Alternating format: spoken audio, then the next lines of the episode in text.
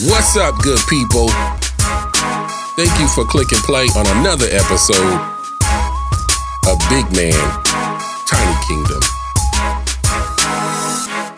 You know, I've been sharing a lot about my outdoor activities. I haven't, as of yet, jumped into the other part of my purpose for hosting this podcast, which is my fascination with tiny homes. I first got into wanting a tiny home probably about 15 years ago. I went to a tiny home festival with a coworker that talked me into checking it out. At that time, I had no interest in them. I was just going along for the ride because it was something to do.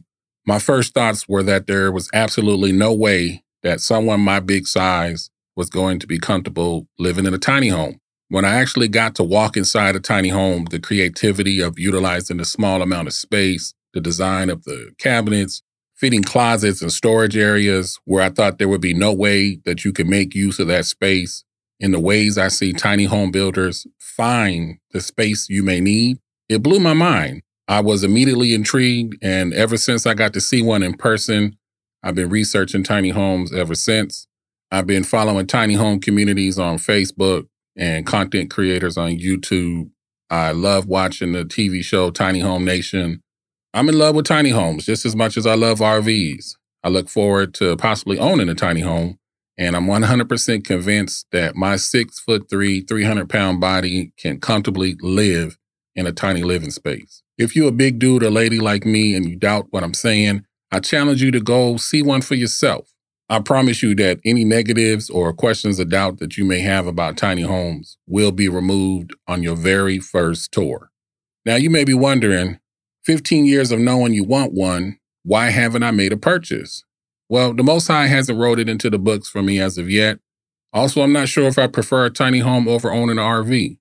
I like the flexibility options that a mobile home provides because I'm not sure that I want to live in Arizona for the rest of my days.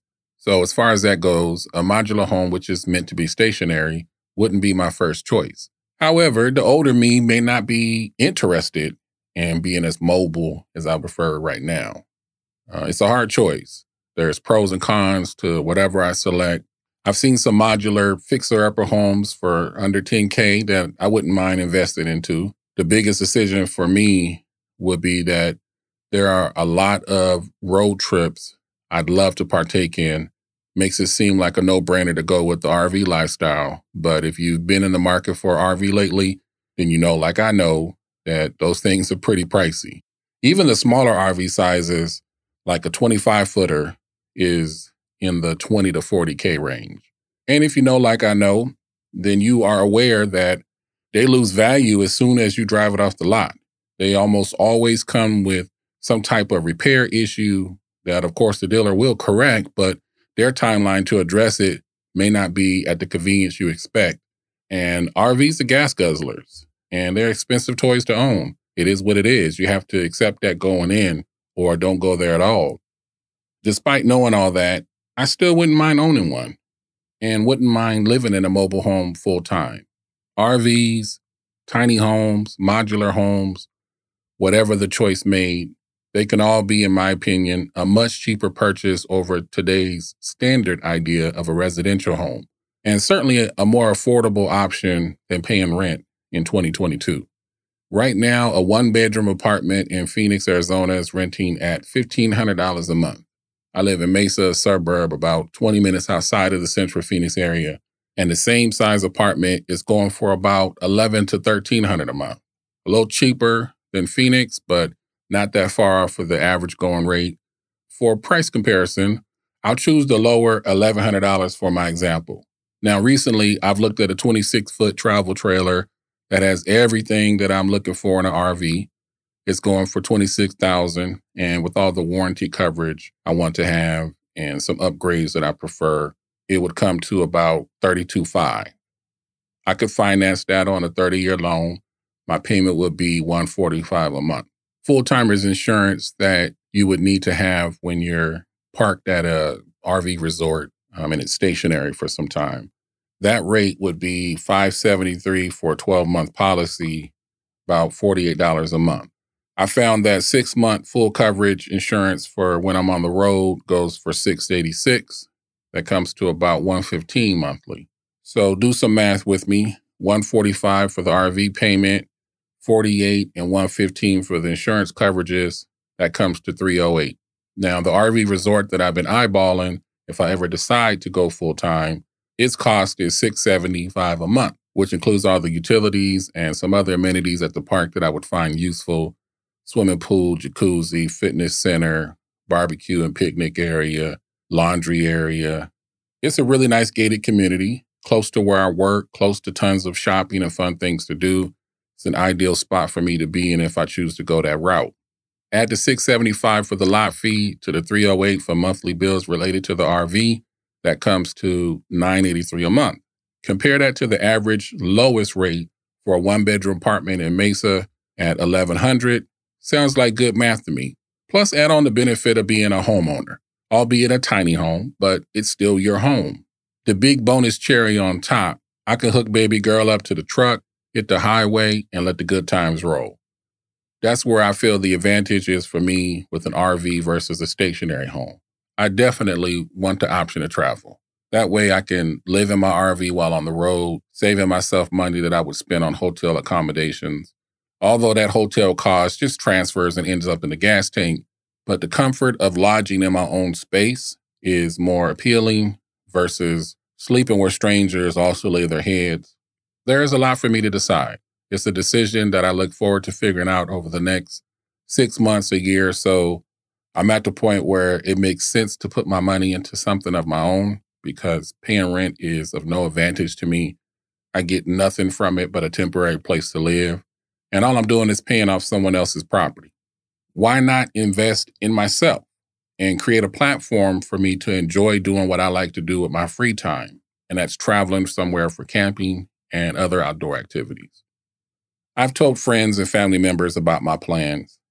Of course, with anything, you're going to have those that are there to critique you.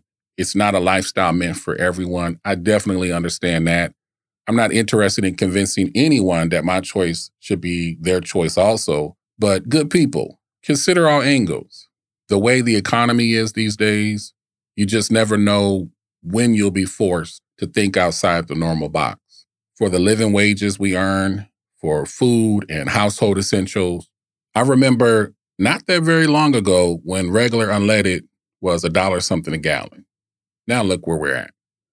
And we'll probably have to face the reality that it will forever be three, four, five something a gallon. Stocks and bonds are becoming devalued.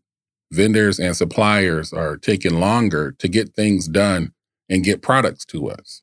All of these things affect where we stand as individuals and I'm not saying all this to promote fear. I'm saying this stuff because maybe there are some alternatives and replanning that we all need to consider. The traditional American ideal of what a house is, maybe it's not the best life scenario for all of us. I'm in my 40s. I make okay money. It's enough to help figure out how to make ends meet, but I don't feel it's enough to pursue purchasing a standard residential home. Here in Arizona, the minimum price is in the mid 200K range. At my age and with my current income, I don't feel it's advantageous to spend the second half of my life figuring out how to pay off my home mortgage. Now, if I was in my 20s or 30s, yeah, I probably would take on that mortgage bill.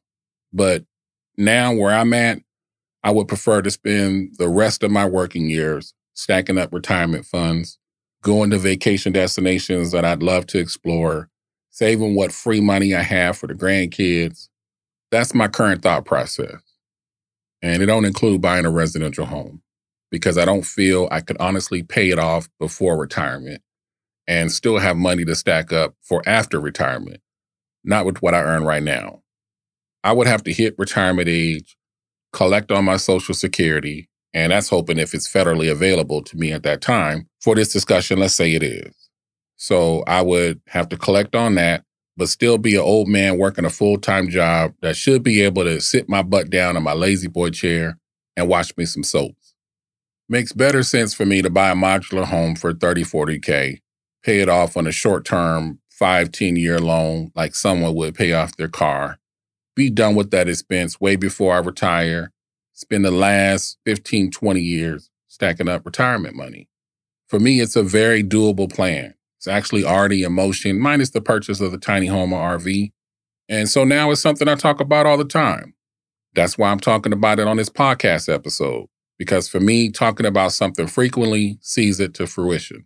I'm putting it out there in the atmosphere so it can manifest. Again, I ain't wanting to convince any of you that this is what you should do too, but whatever plan is in your heart, if you haven't already been working on it, start building it up today. If having the money is your obstacle, look at your finances and see what you can adjust so that you can set aside the funds you need to bring your plan to life. If you've had this elaborate plan that seems to be stagnant, maybe think up a plan B or C or all the way down to Z if you need to. Something that makes more sense for your realistic situation. I'm not going to say time is of the essence because our timeline is not the creator's time. You personally may have more time than we as humans think we have. Devil's advocate to what I just said could be that time has a limit for you. And the one thing that I don't want to do is hit 60, 70, reminisce at my life, say to myself or to my peoples that I wish I would have done this differently. Live it big right now, good people. That's what I say that I'm about. But I needed to put this episode together remind myself to stop thinking about it, start being about it. Get to the places that are on my list to visit. Work on the things I've set as goals. All adding up to what I always say at the end of every episode Whatever you're doing with your life, live it real big. I'll keep y'all posted on what progress I make towards figuring out the purchase of my tiny kingdom. Won't be too long before it's worked out. In the meantime, I'll keep making moves in my Chevy truck and camper shell. This is Big Man, Tiny Kingdom.